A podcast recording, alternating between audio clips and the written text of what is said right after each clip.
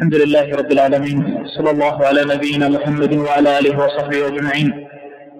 اللهم اغفر لنا ولشيخنا وللحاضرين والمستمعين برحمتك يا أرحم الراحمين. قال المصنف رحمه الله تعالى وعن عمر بن الخطاب رضي الله عنه إنه سمع رسول الله صلى الله عليه وسلم يقول أخرجن اليهود والنصارى من جزيرة العرب حتى لا ادع إلا مسلما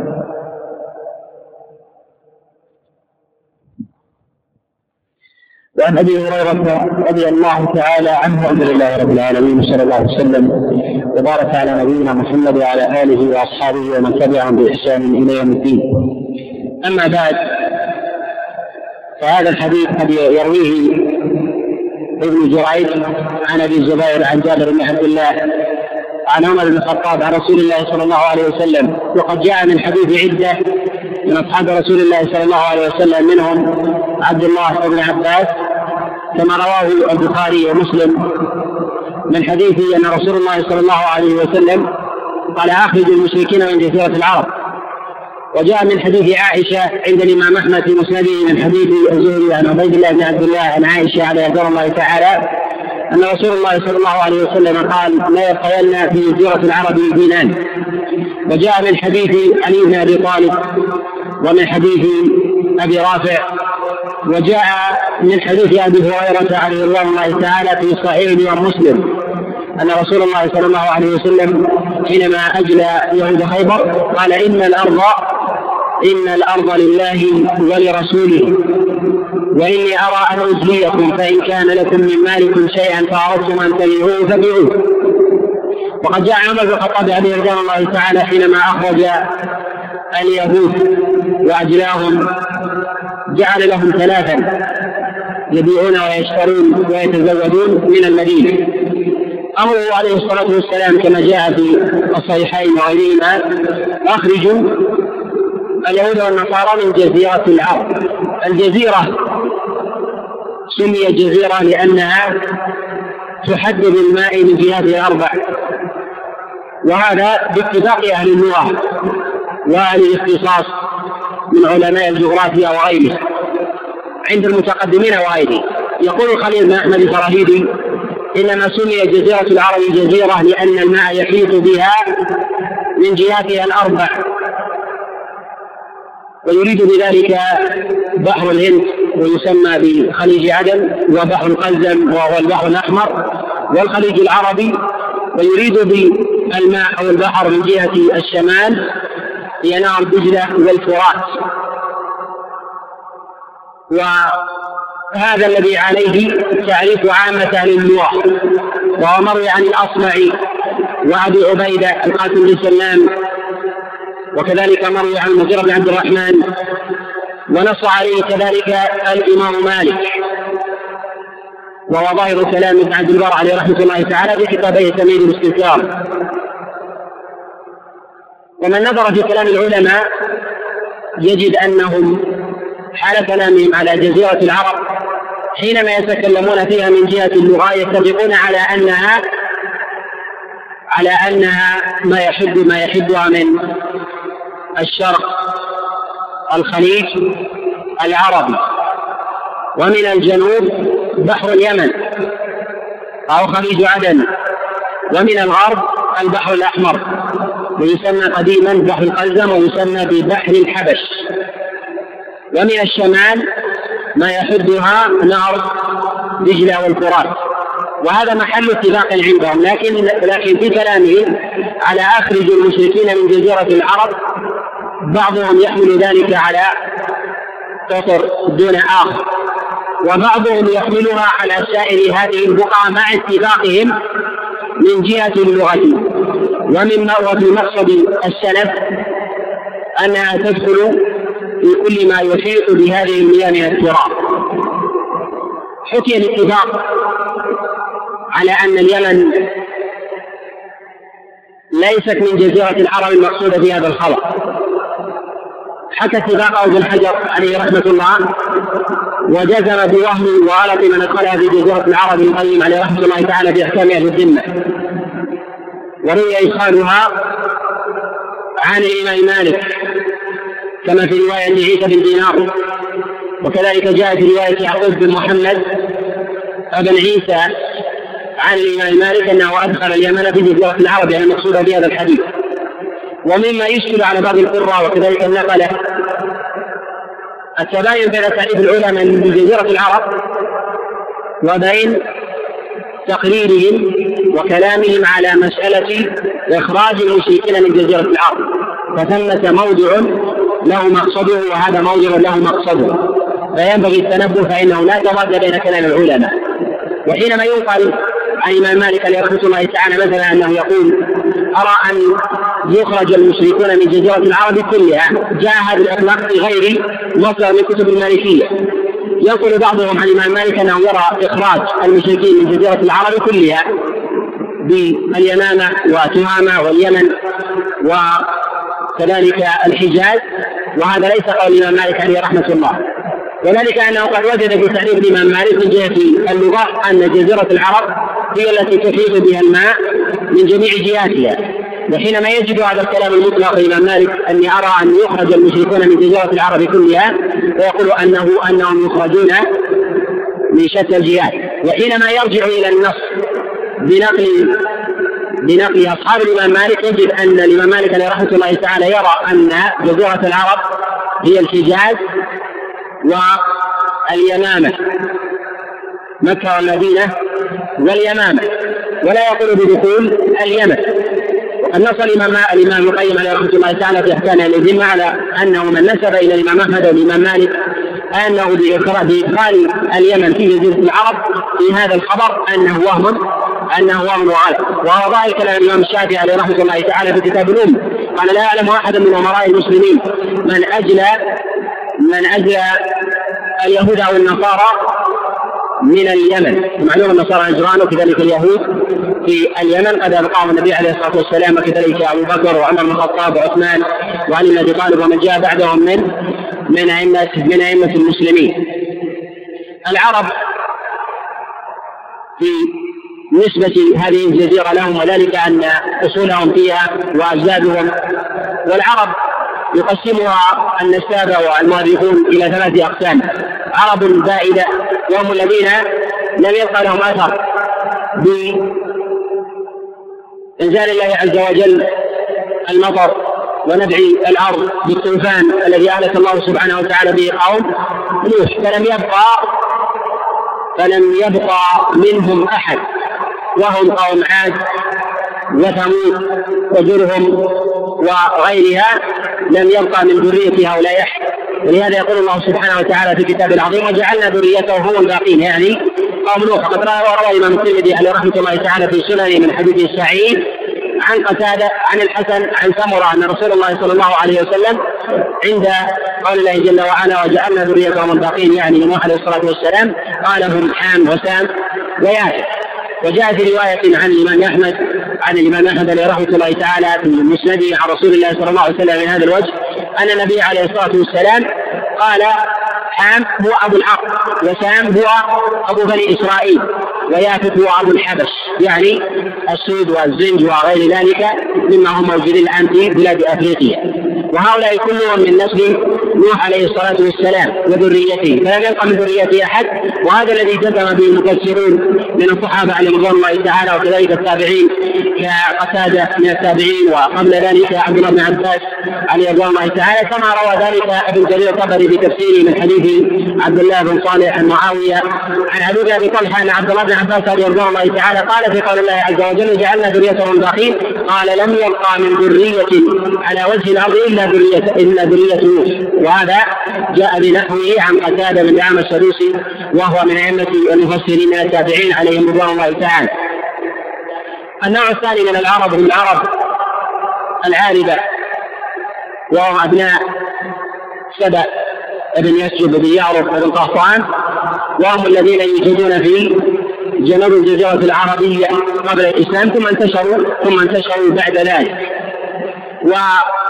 وأبناء سبأ قد تفرعوا إلى كهلان وحمير وثمة غيره من أبناء سبأ ولكن ليس لهم عقب يعلم وعقبه في حمير وفي كهلان. كما يقول ذلك عامة عامة المؤرخين. وتسمى عند المؤرخين بالعرب القحطاني. وأما النوع الثالث وهم العرب. وهو النوع الثالث وهم العرب المستعربه وهم أبناء إسماعيل عليه الصلاة والسلام ومنهم قريش وسائر عرب الحجاز كما يقول ذلك عامة المؤرخين على خلاف عند بعض المتأخرين. وهي العرب المستعربة خير الخلق وخير القبائل وخير وخير من وضع الثرى ونبينا محمد صلى الله عليه وسلم. كما جاء ذلك في صحيح الامام مسلم من حديث واثله بن الأسقع أن رسول الله صلى الله عليه وسلم قال إن الله اصطفى من ولد إسماعيل كنانة وإن الله اصطفى من كنانة قريش وإن الله اصطفى من قريش بني هاشم واصطفاني من بني هاشم. فكان رسول الله صلى الله عليه وسلم سيد ولد آدم وسيد الخلق على الإطلاق في الدنيا في الدنيا والآخرة. ففضل قريش على العرب كفضل العرب على سائر الناس ومعلوم اتفاق العلماء من السلف متقدمهم ومتأخرهم على أن العرب أفضل من العجم من جهة الجنس لا من جهة الأفراد. وقد يفوق الأفراد من العجم الوفا من العرب. كسلمان الفارسي وصهيب الرومي وبلال الحبشي عليهم رضوان الله تعالى. وقد يقال أن من أصحاب رسول الله صلى الله عليه وسلم كصهيب الرومي وسلمان الفارسي وبلال هم خير من العباد والزهاد وأجلة العرب ممن جاء بعدهم من الصالحين من من السلف ممن شهد لهم بالعدالة والثقة والصلاح ونحو ذلك. فهؤلاء هم خير منهم وذلك لتفضيل النبي عليه الصلاة والسلام لهم بالصحبة وأن الله عز وجل قد اختارهم من صحبة نبيه عليه الصلاة والسلام. من ولد إبراهيم إسماعيل وإسحاق. إسماعيل جاء العرب. ومن إسحاق جاء بنو إسرائيل وهم أهل الكتاب.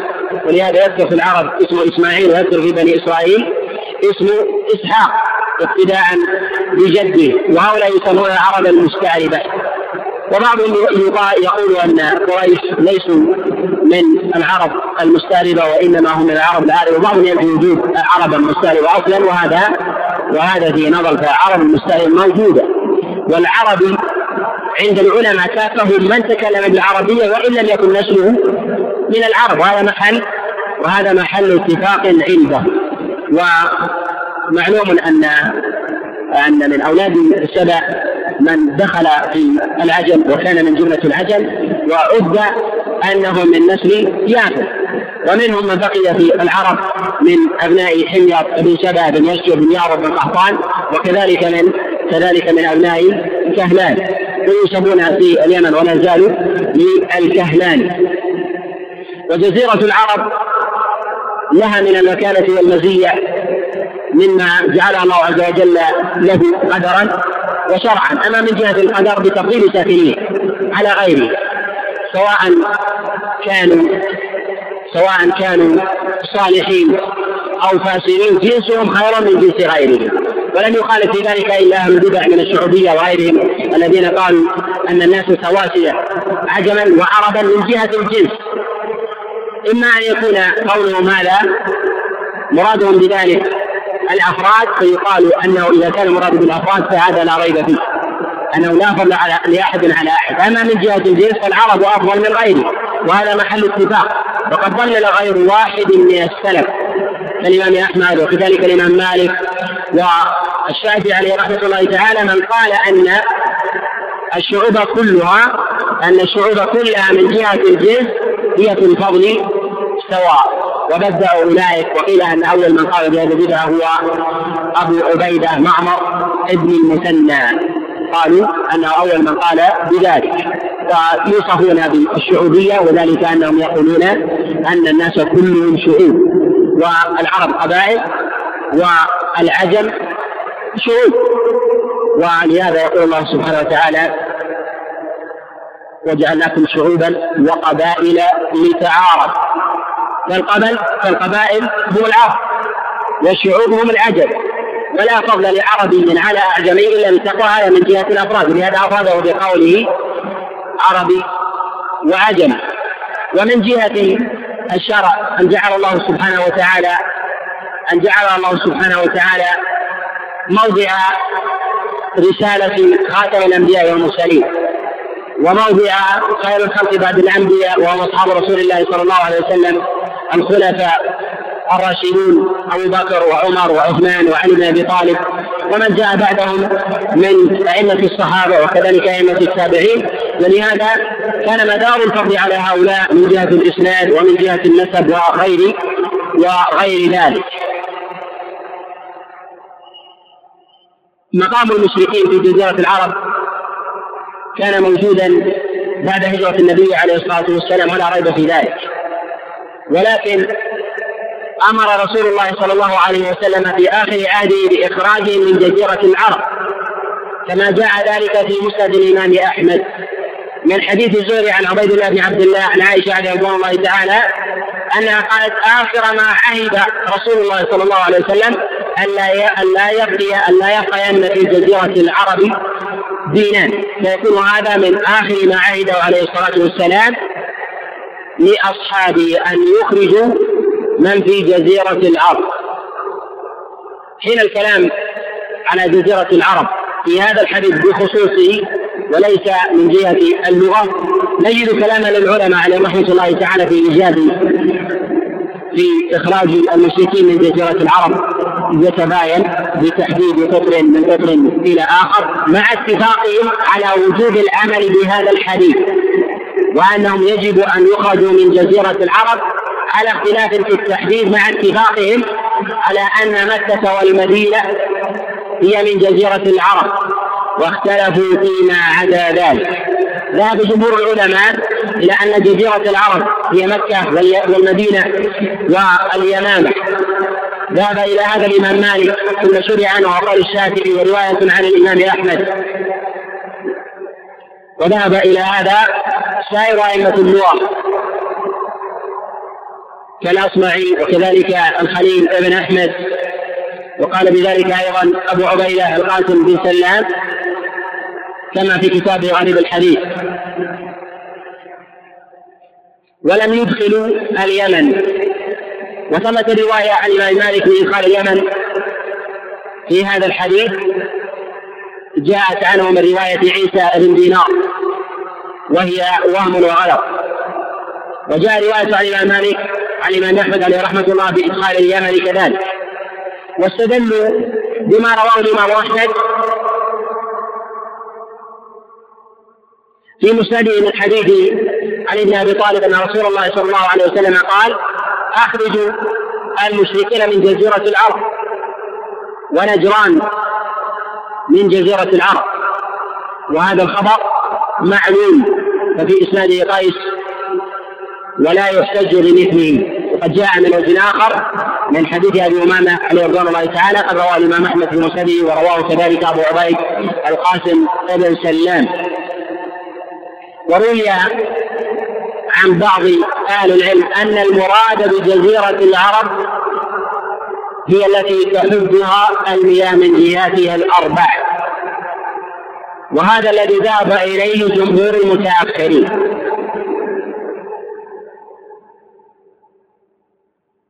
وثبت رأي بالنظر لكلام العلماء في هذا الباب أنه من نظر إلى أولئك الأئمة من الصحابة والتابعين وأتباع التابعين والأئمة الأربعة ومن جاء بعدهم يجد أنهم في حكمهم على جزيرة العرب من جهة إخراج المشركين يزيدون في البلد والحدود كلما تأخر الوقت. ولهذا لما جاء رجل إلى الإمام مالك عليه رحمة الله تعالى من أهل البصرة قال إنا نظن أو نحسب أن البصرة من جزيرة العرب.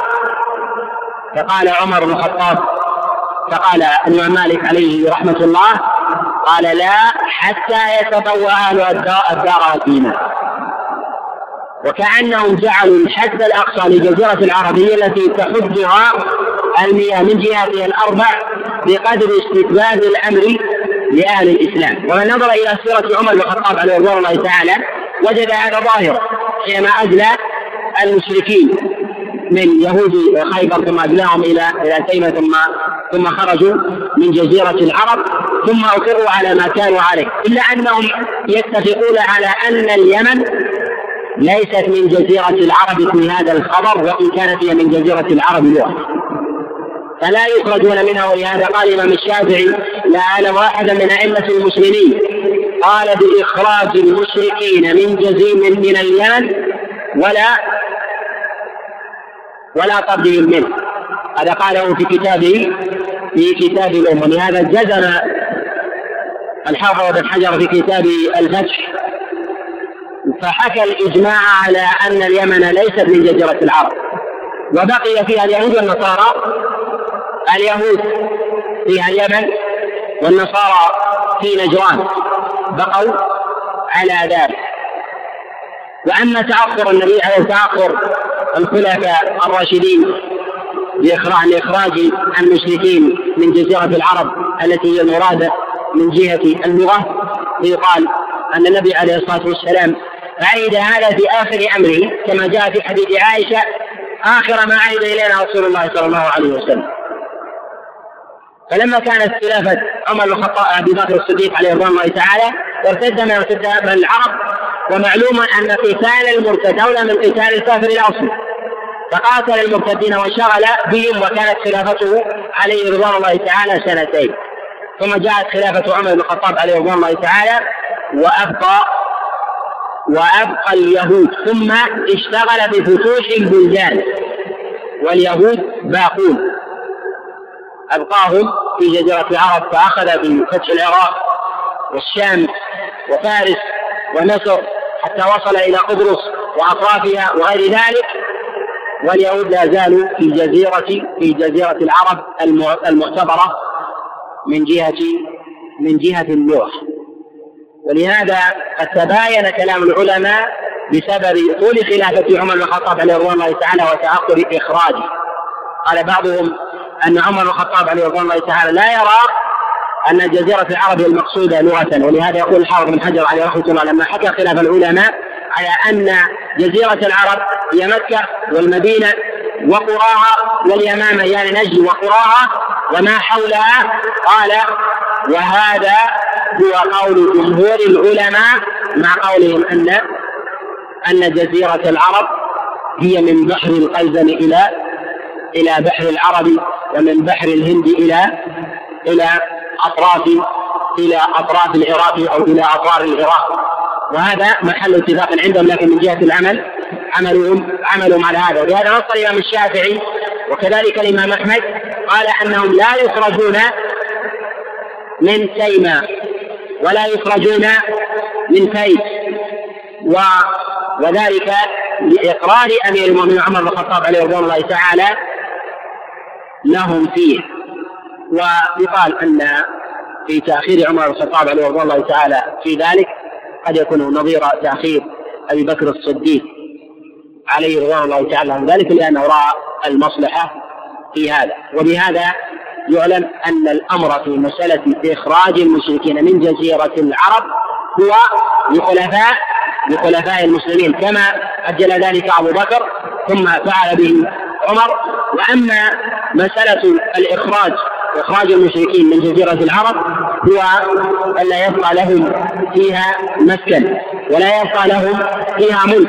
ولهذا النبي عليه الصلاة والسلام أمر اليهود ببيع ما كان في أيديهم من أملاكهم وأما الأرض فيدعونها لأنها ليست لهم كما قال النبي عليه الصلاة والسلام إن الأرض لله ولرسوله. يعني ولأهل الإسلام أيضا ولرسوله يعني بذلك وليعن المسلمين وليست وليست لهم. وذلك يدل على أنه يحرم للمشركين أن يتملكوا في جزيرة العرب وإن تملكوا فهو عقد فاسد باطل.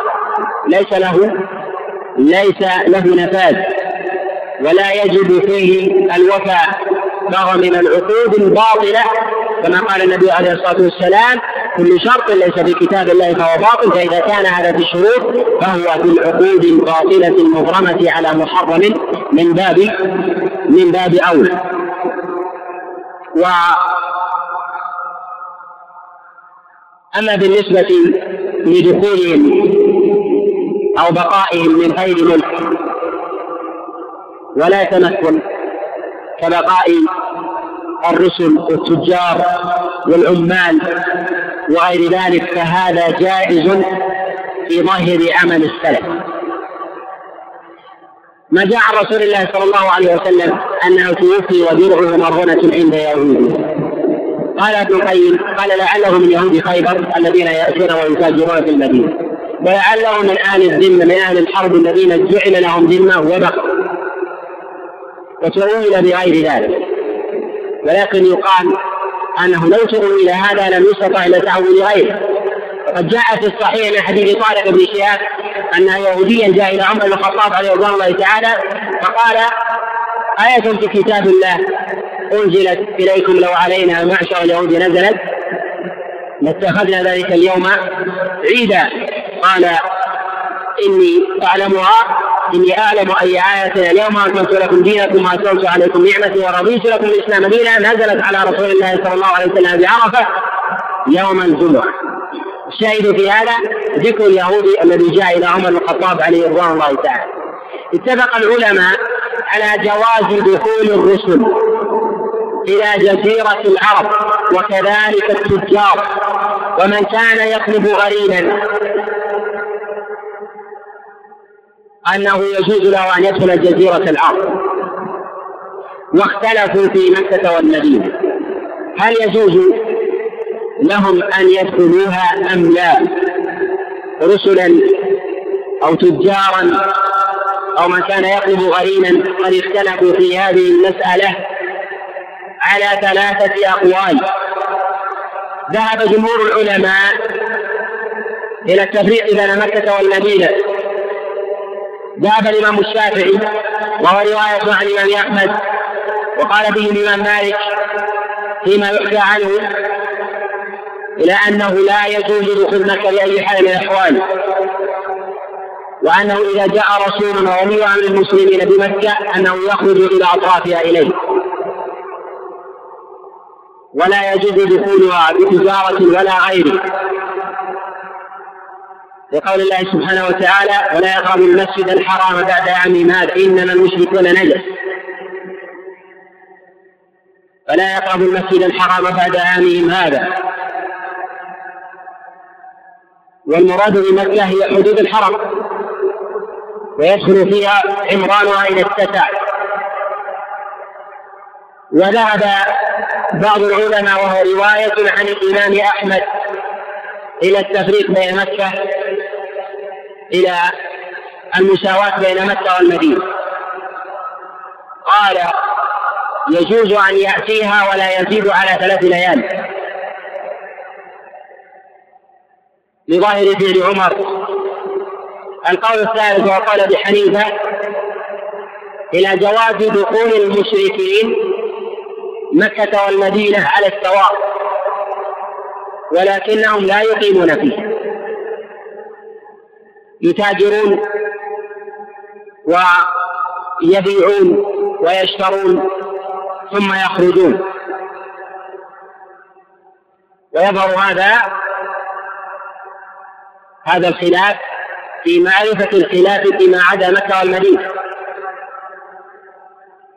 فمن جوز لهم دخول مكة في مثل هذه الأحوال يجوز لهم دخولها في غيرها من باب أولى. على الأحوال المذكورة ومن منع يحتاج إلى نص فيما زيد على ذلك. والذي ينظر إلى كلام العلماء يعلم بالاستقراء أنهم يتفقون فيما نصوا عليه أنه من جزيرة العرب أنه يحرم أن يتملكوا ملكا في جزيرة العرب.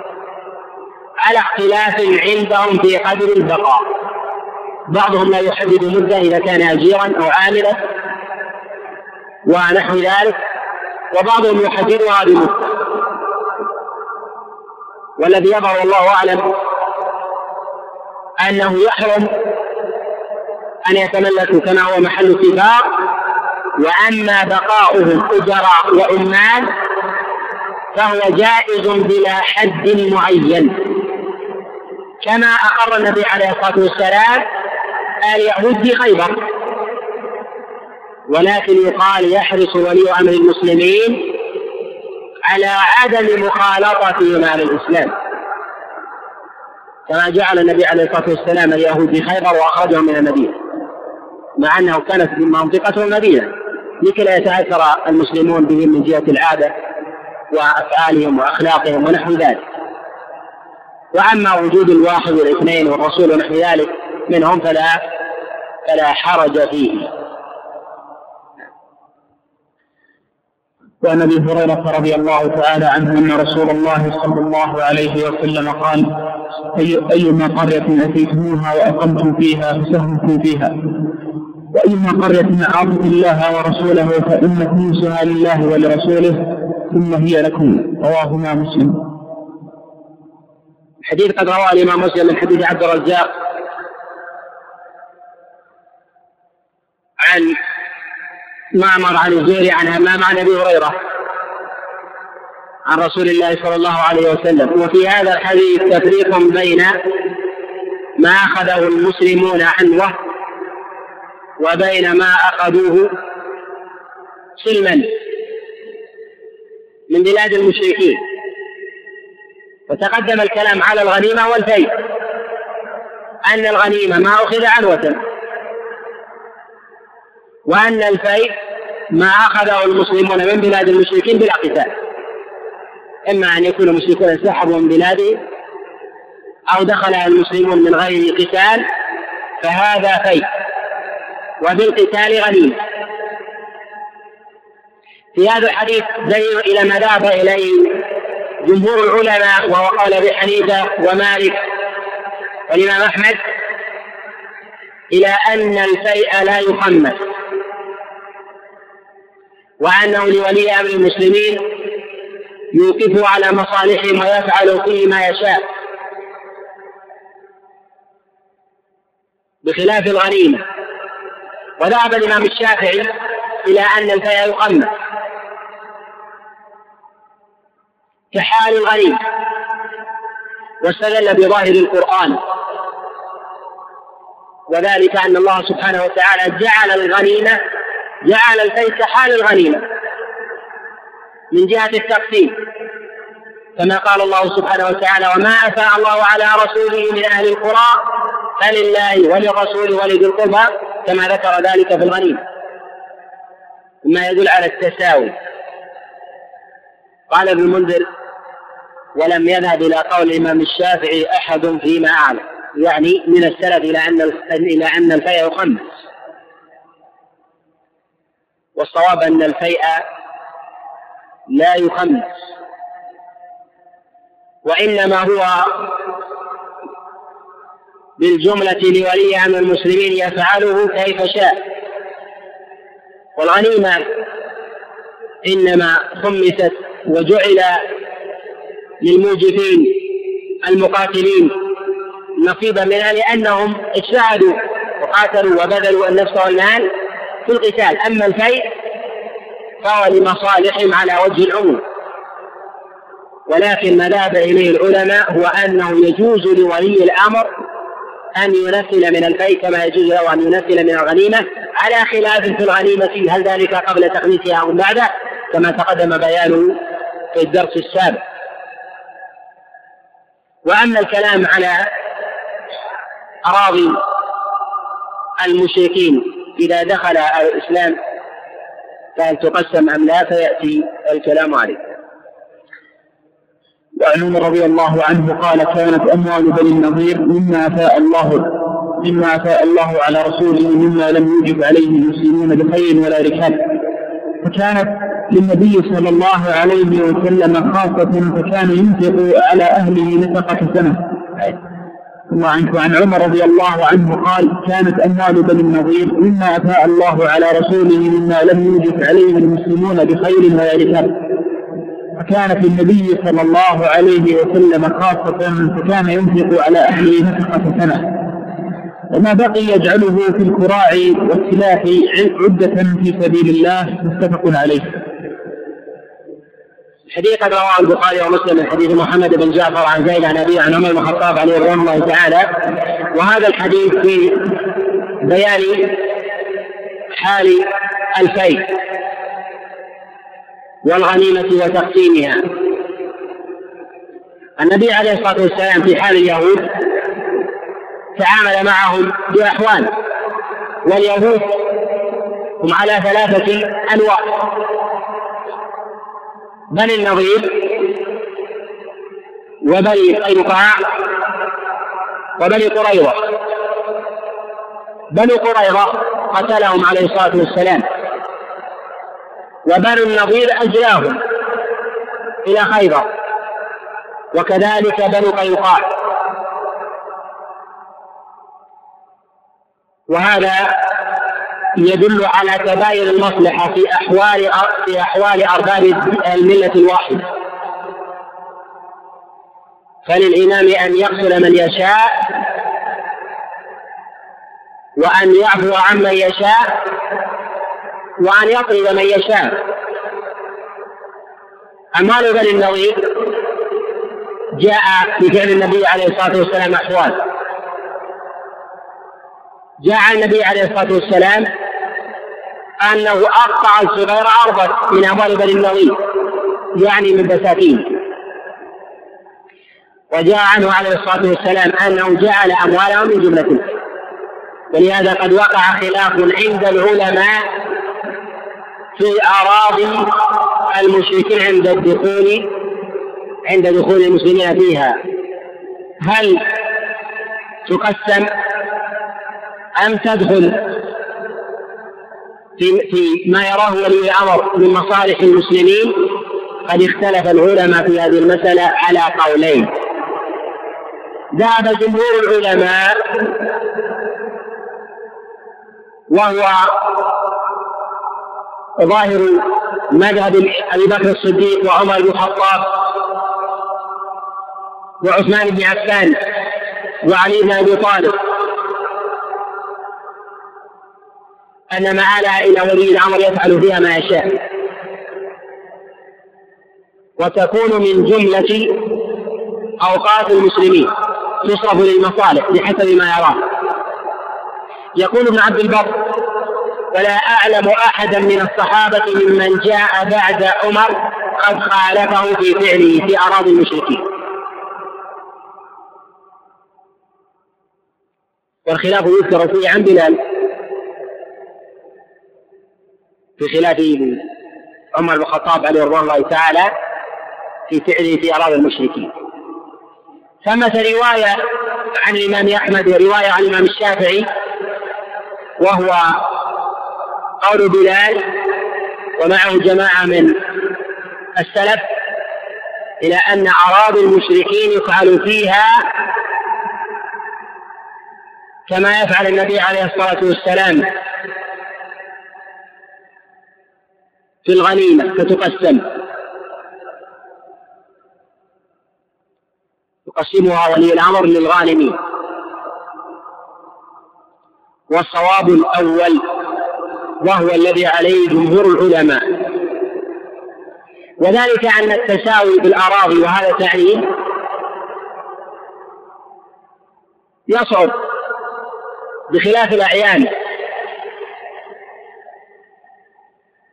لأن الناس كثير وقسمة الأراضي عليهم مما يشق وتحصيله بعيد فالغزاة حتى في عصر الصحابة عليهم رضوان الله تعالى يبلغون عشرات الآلاف. وهذا مما يشق ويشغل ثم أنه لم يذكر ولو فعل لنقل. فدل على فدل على عدم فعله. وأما ما روي عن الإمام أحمد والشافعي فظاهره أنه ليس على الإلزام وإنما إشارة إلى الجواز. ورسول الله صلى الله عليه وسلم قد أخذ من اموال بني النضير الخمس له. ولقوته عليه الصلاة والسلام كما فعل عليه الصلاة والسلام في فدك وخيبر ففدك قد حرس علي ابناء السبيل وخيبر في مصالح المسلمين. وفي ذوي القربى وأما أموال بني النضير فقد جعلها النبي عليه الصلاة والسلام له ولزوجاته. وأما بعد وفاة النبي عليه الصلاة والسلام فالذي عليه العمل عمل السلف أن مآل الأمر لولي أمر المسلمين وهذا الذي عليه الجماهير بل العامه وذلك لما رواه أبو الطفيل أن رسول الله صلى الله عليه وسلم قال ما أطعم الله نبيه طعمة ثم قبضه الله فهي لمن ولي الأمر بعده يعني يضعها حيث يشاء مما يراه من المصالح. نعم. وعنه رضي الله عنه أنه قال أما والذي نفسي بيده لولا أن لولا أن أترك آخر الناس جدانا ليس لهم شيء ما فتحت علي قرية إلا قسمت الله عنك. وعنه رضي الله عنه أنه قال أما والذي نفسي بيده لولا أن أترك آخر الناس دبانا ليس لهم شيء. ما فتحت علي قرية إلا قسمتها كما قسم النبي صلى الله عليه وسلم خيبر لكني أتركها خزانة لهم يقتسمونها رواه البخاري. هذا الحديث في قوله هنا دبانا قيل أنها أعجمية وقيل أنها عربية. يقول الخطابي ولا أعلمها في حديث النبي عليه الصلاة والسلام إلا في هذا الخبر. وقال بعضها بعضهم أنها عربية وعجزنا بذلك على زي غيره والمراد بذلك سواسية على نهج واحد وطريقة واحدة. ومراد عمر بن الخطاب عليه رضوان الله تعالى بذلك أي لا يكونوا سواء فيبقون فقراء متساوين في الفقر. لفعلت في الأرض كما فعل النبي عليه الصلاة والسلام إذ قسم والنبي عليه الصلاة والسلام ثبت عنه أنه قسم الأرض. كما في إقطاع النبي عليه الصلاة والسلام لابن الزبير في أموال بني قريظة قال أن هذا هذا القسم أن النبي عليه الصلاة والسلام ثبت أنه فعله في حال وما فعله في كل حال وفي كل غنيمة وفي كل أرض. مما يدل على أن هذا الأمر يرجع إلى ولي الأمر يفعله حيث يشاء فيخطئ من يراه. من يراه ينتفع بها. وقد اتفق العلماء على أنه لا يجوز لولي الأمر أن يخطئ أرضا لأحد لأجل قربى أو حظوة في نسب وغير ذلك وإنما هي لمصلحة المسلمين. نعم. وعن معاذ رضي الله عنه قال غزونا مع رسول الله صلى الله عليه وسلم خيبر. فأخذنا فيها غنما قسم فينا رسول الله صلى الله عليه وسلم طائفة وجعل بقيتها في المغنم. رواه أبو داود في المغنم. رواه أبو داود ورجاله ثقات قال ابن القطان الحديث قد رواه أبو داود. قال حدثنا محمد بن مصطفى قال حدثنا محمد مبارك عن يحيى بن حمزة عن يحيى بن عبد العزيز أبي عبد العزيز شيخ من أهل الأرض عن عبا عن عباد بن مسعود عن عبد الرحمن بن غنم عن معاذ بن جبل. وفي هذا الحديث إشارة إلى تمثيل النبي عليه الصلاة والسلام أو إطعام الجيش قبل قسم المغنم وتقدم الكلام على هذا في أن ما يطعمون وما يأكلونه من آه، في طريقهم وعودتهم أنه لا يدخل في القسمة. وكذلك ما يسرون به عوراتهم إن احتاجوا إلى ذلك وكذلك الامتحان في مطعم والمشرب أن هذا لا يدخل في الغنيمة ويأخذون بقدر بقدر كفايتهم هذا محل اتفاق على خلاف وقد تقدم الإشارة إلى هذه المسألة نعم. وعن أبي رافع قال بعثتني قريش إلى النبي صلى الله عليه وسلم فلما رأيت النبي صلى الله عليه وسلم وقع في قلبي الإسلام فقلت يا رسول الله لا أرجع إليهم قال إني لا أخيص بالعهد ولا ولا أحبس البرد ارجع إليه فإن كان في قلبك الذي فيه الآن فارجع. رواه أحمد وأبو داود النسائي أبو حاتم المسلم هذا الحديث ما هذا لعله غير واحد من ابن أبي مريم وقد ضعفه الإمام أحمد وكذلك ابن معين وغيرهم.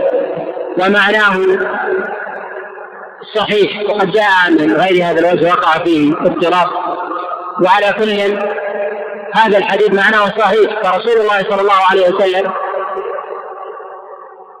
لا ينقض العهود لا في جاهلية ولا في إسلام.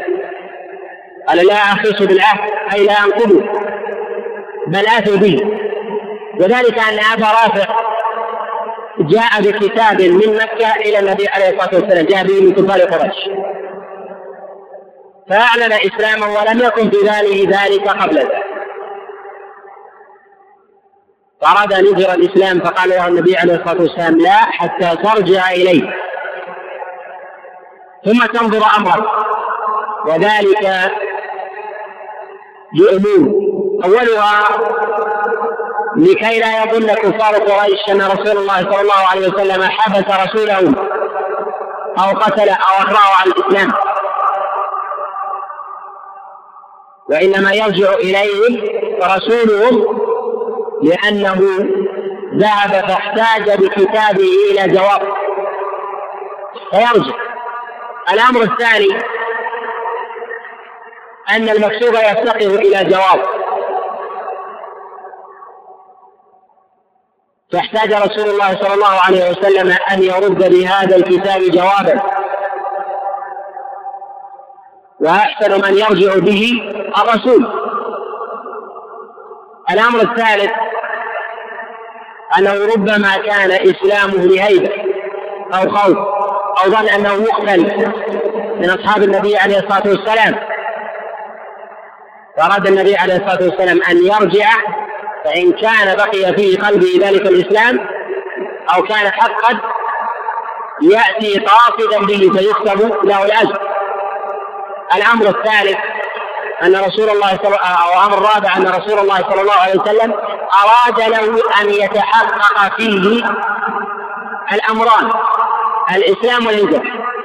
فمجيئه الأول جاء برسالة جاء رسولا ولم يأتي مهاجرا بينما إذا رجع ثم جاء للإسلام يأتي مسلما ومهاجرا.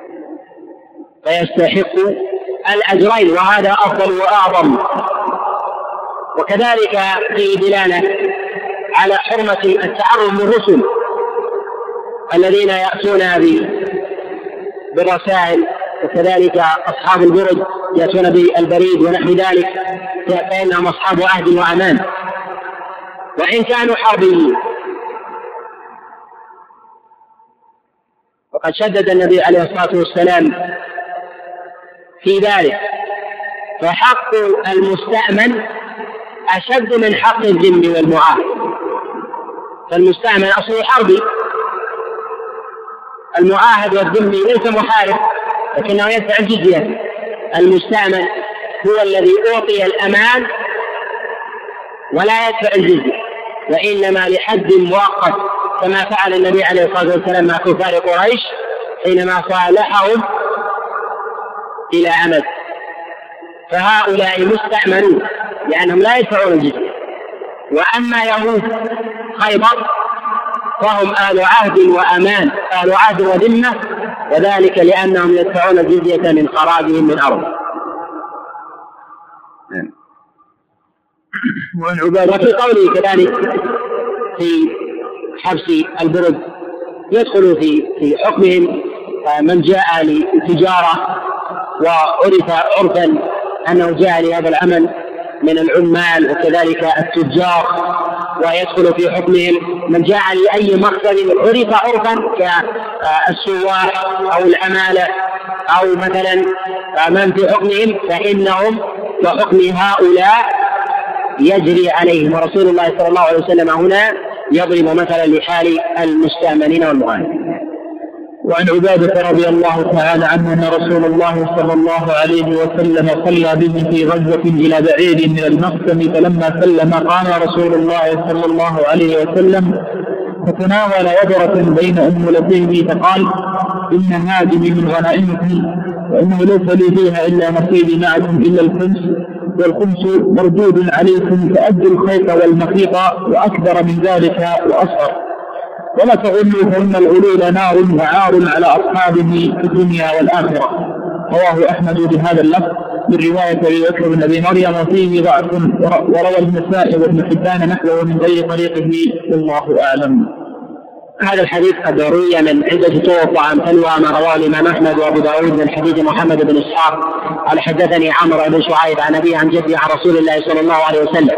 وهو الخبر بالإسناد الذي أورده المصنف عليه رحمة الله تعالى معلوم للاضطراب في إسناده وفي إسناده كذلك جهالة. لكنه بمجموعة طرق لا بأس به. هذا الحديث في بيان أن الغنيمة في غير خمس النبي عليه الصلاة والسلام تحرم على رسول الله صلى الله عليه وسلم كما تحرم على المؤمن أن يأخذ من غير ابن ولي أمر المسلمين فيكون كالغالب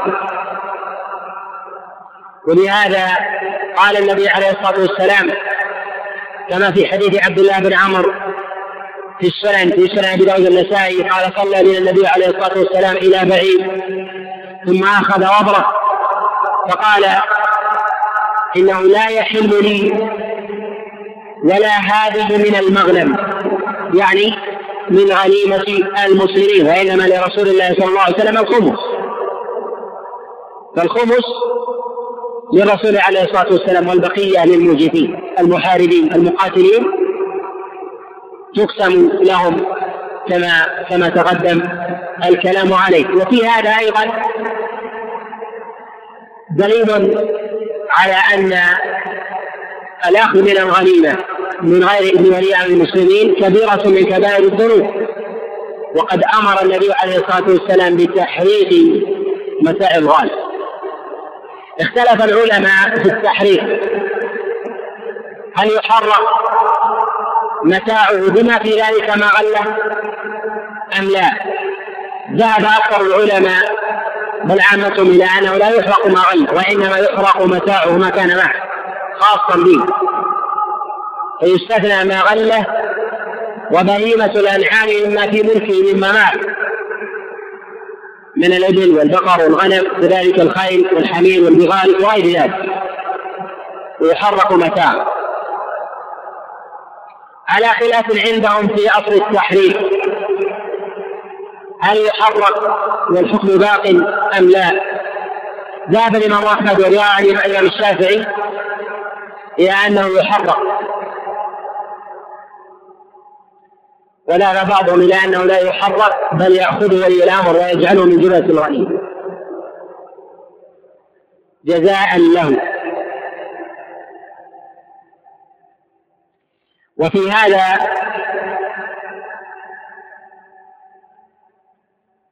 دليل على أن الأراضي لا تكون من جملة الغنيمة وذلك أنه لو قيل أن النبي عليه الصلاة والسلام علق الأمر علق أمر معاقبة الغالب ماله فالأرض لا تحرق فلا تدخل حينئذ في الغنيمة هذا وجه. الأمر الثاني أن ما حله الله عز وجل من الغنيمة هو ما حرم على بني إسرائيل. معلوم أن بني إسرائيل لا تحل لهم الغنيمة بالإطلاق بل يجمعونها ثم تأتي نار فتأخذه.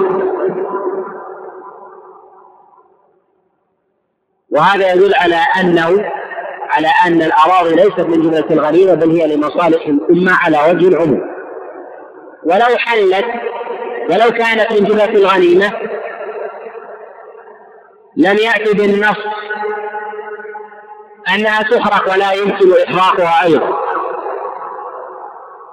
وهذا يدل على أن الأرض الأصل الأصل فيها أن الأصل فيها التحريم. حتى يأذن بها ولي الأمر من جهة الإقطاع أو البيع أو الإجارة وغير ذلك